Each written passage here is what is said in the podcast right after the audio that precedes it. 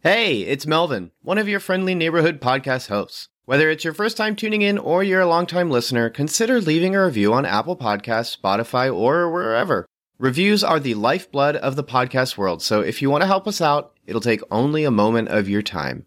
Otherwise, we hope you enjoy the show. Hey, my name's Melvin, and you're tearing me apart, Lisa!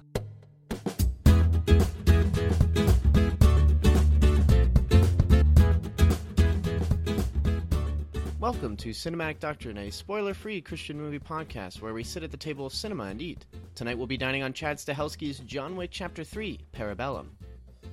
Starring Keanu Reeves as the titular John Wick, Chapter 3 has successfully become the official Avengers killer, staking its claim for the number one box office slot this weekend. Crazy to think some enraged dog lover was able to take out the Avengers, but Thanos couldn't. But you know what? I'd be wishing good luck to anyone that put themselves in the way of John Wick. The man is a monster, a bona fide Baba Yaga if I ever saw one, and vastly more frightening than the Baba Yaga featured in this year's Hellboy, so ayo!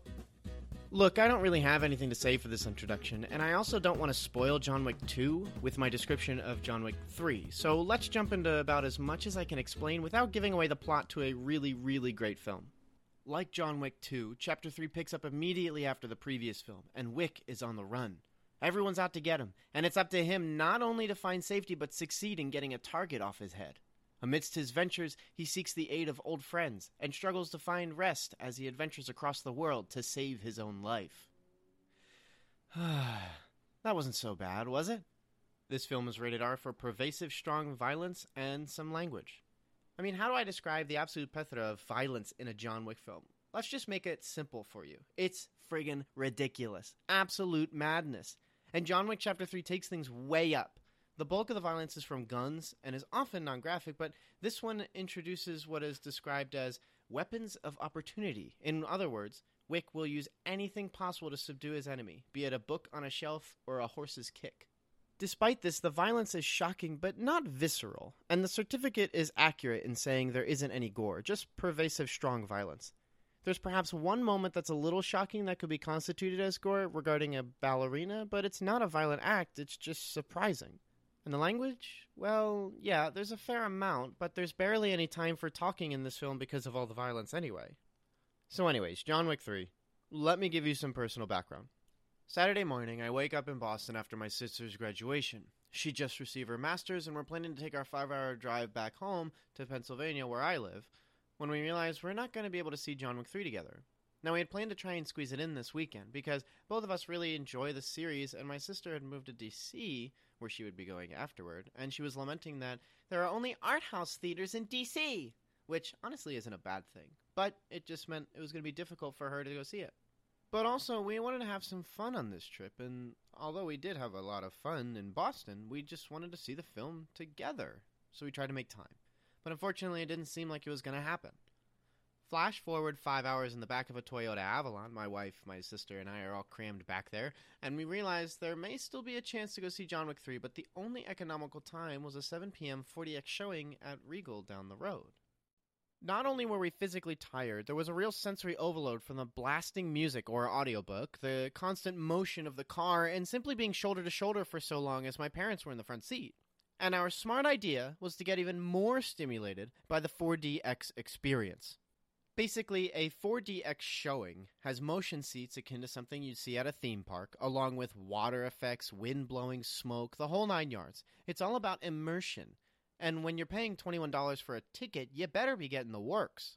But man, what a miserable start to the experience. 4DX has their own demo they play before a movie, and it's the most over-the-top nonsense in the world. Immediately, I'm questioning my choices and uttering, this is going to be the worst theater experience of my life. And that's a little over a month after seeing Hellboy. So my expectations are low, my body is weak, and I'm ready to persevere through 2 hours of constant motion and sensory stimulation because I love movies and I don't know when to say enough is enough. Also, I love my sister and I want to be able to catch the movie with her. Yeah, that wasn't in the script. Sorry, Cheryl. At least you got a cool shout out though. Yay! Anyways, back at it. Apart from a headache, tired body, and wanting nothing more than to succumb to the sweet siren call of rest, I think I had a good time. Maybe?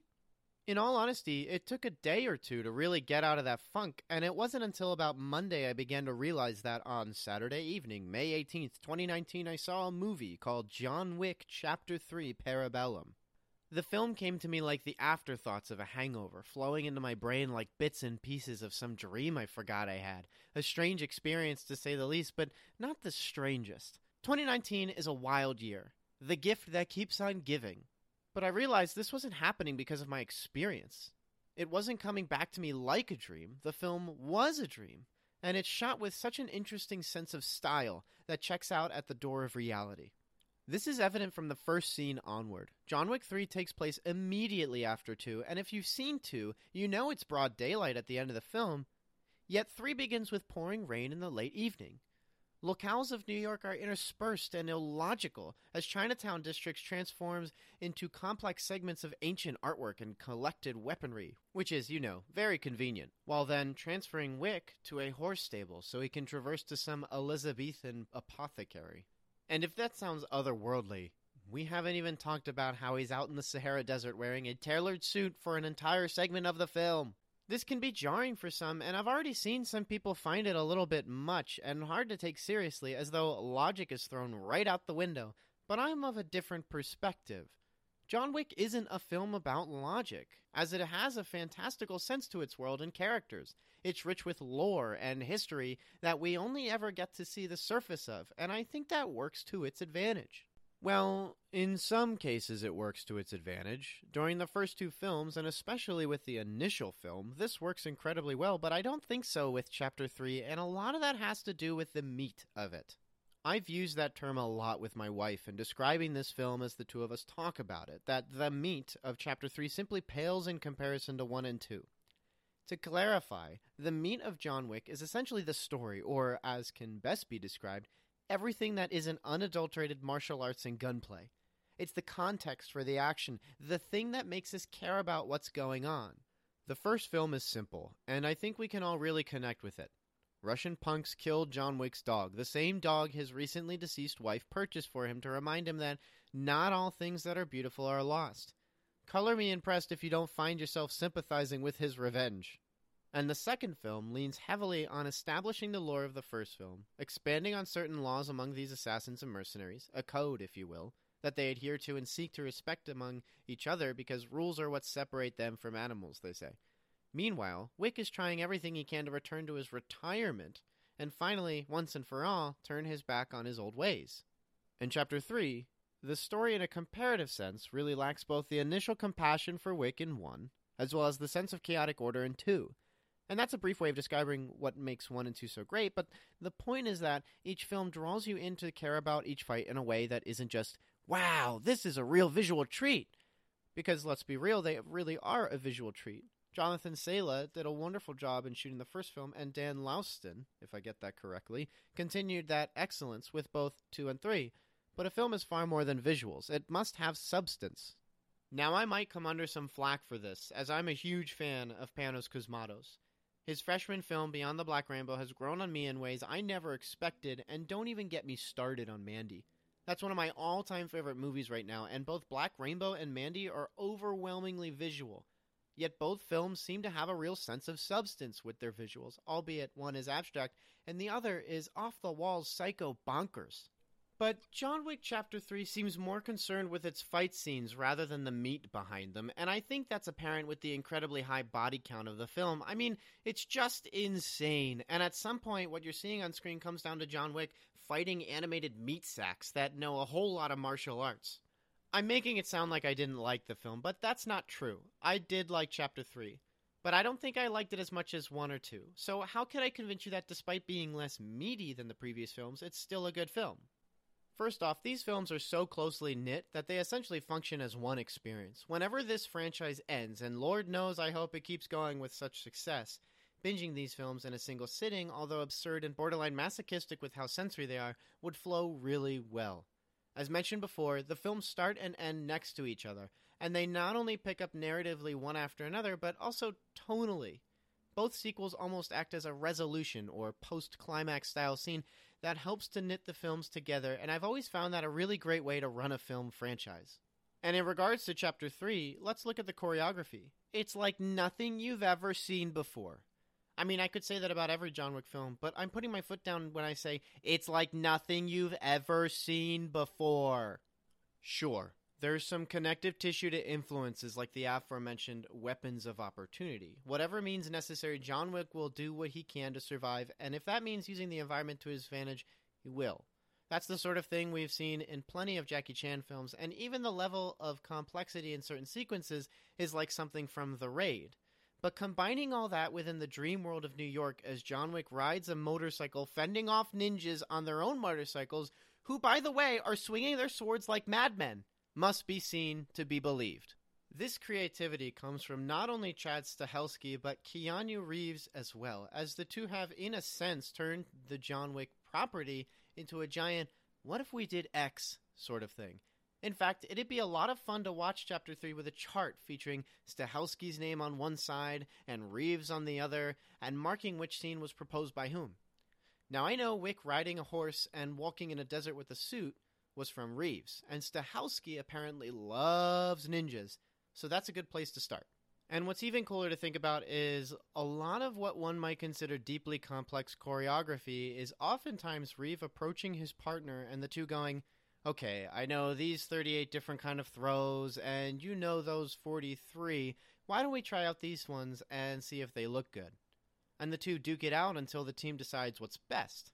And other times, Reeves said he would learn choreography in a single day prior to the shoot, either due to it officially being finalized or just scheduling. That alone should impress anyone when they watch this film, because it looks as complex as a world-class ballet. And it's funny to think it's just the creative work of 2 to 4 sweaty men going, ah, snap, that looks awesome!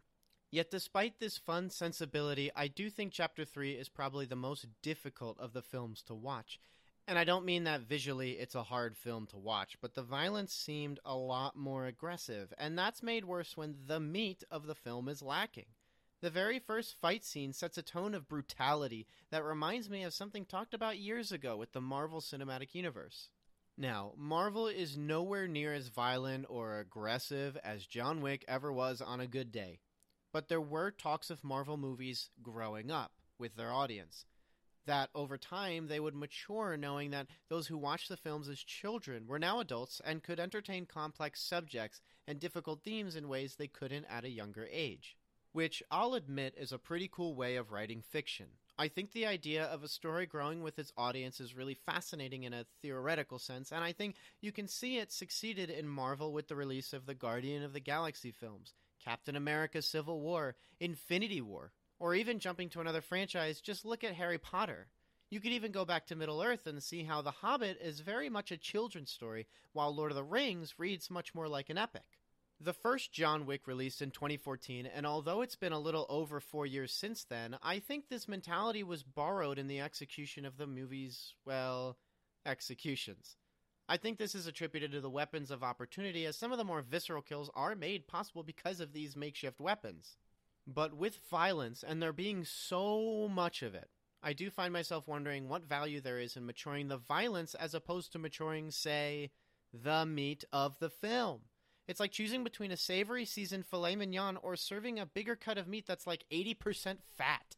I can't help but think Chapter 3 went with the latter, so fundamentally I'm not really sure how I should feel.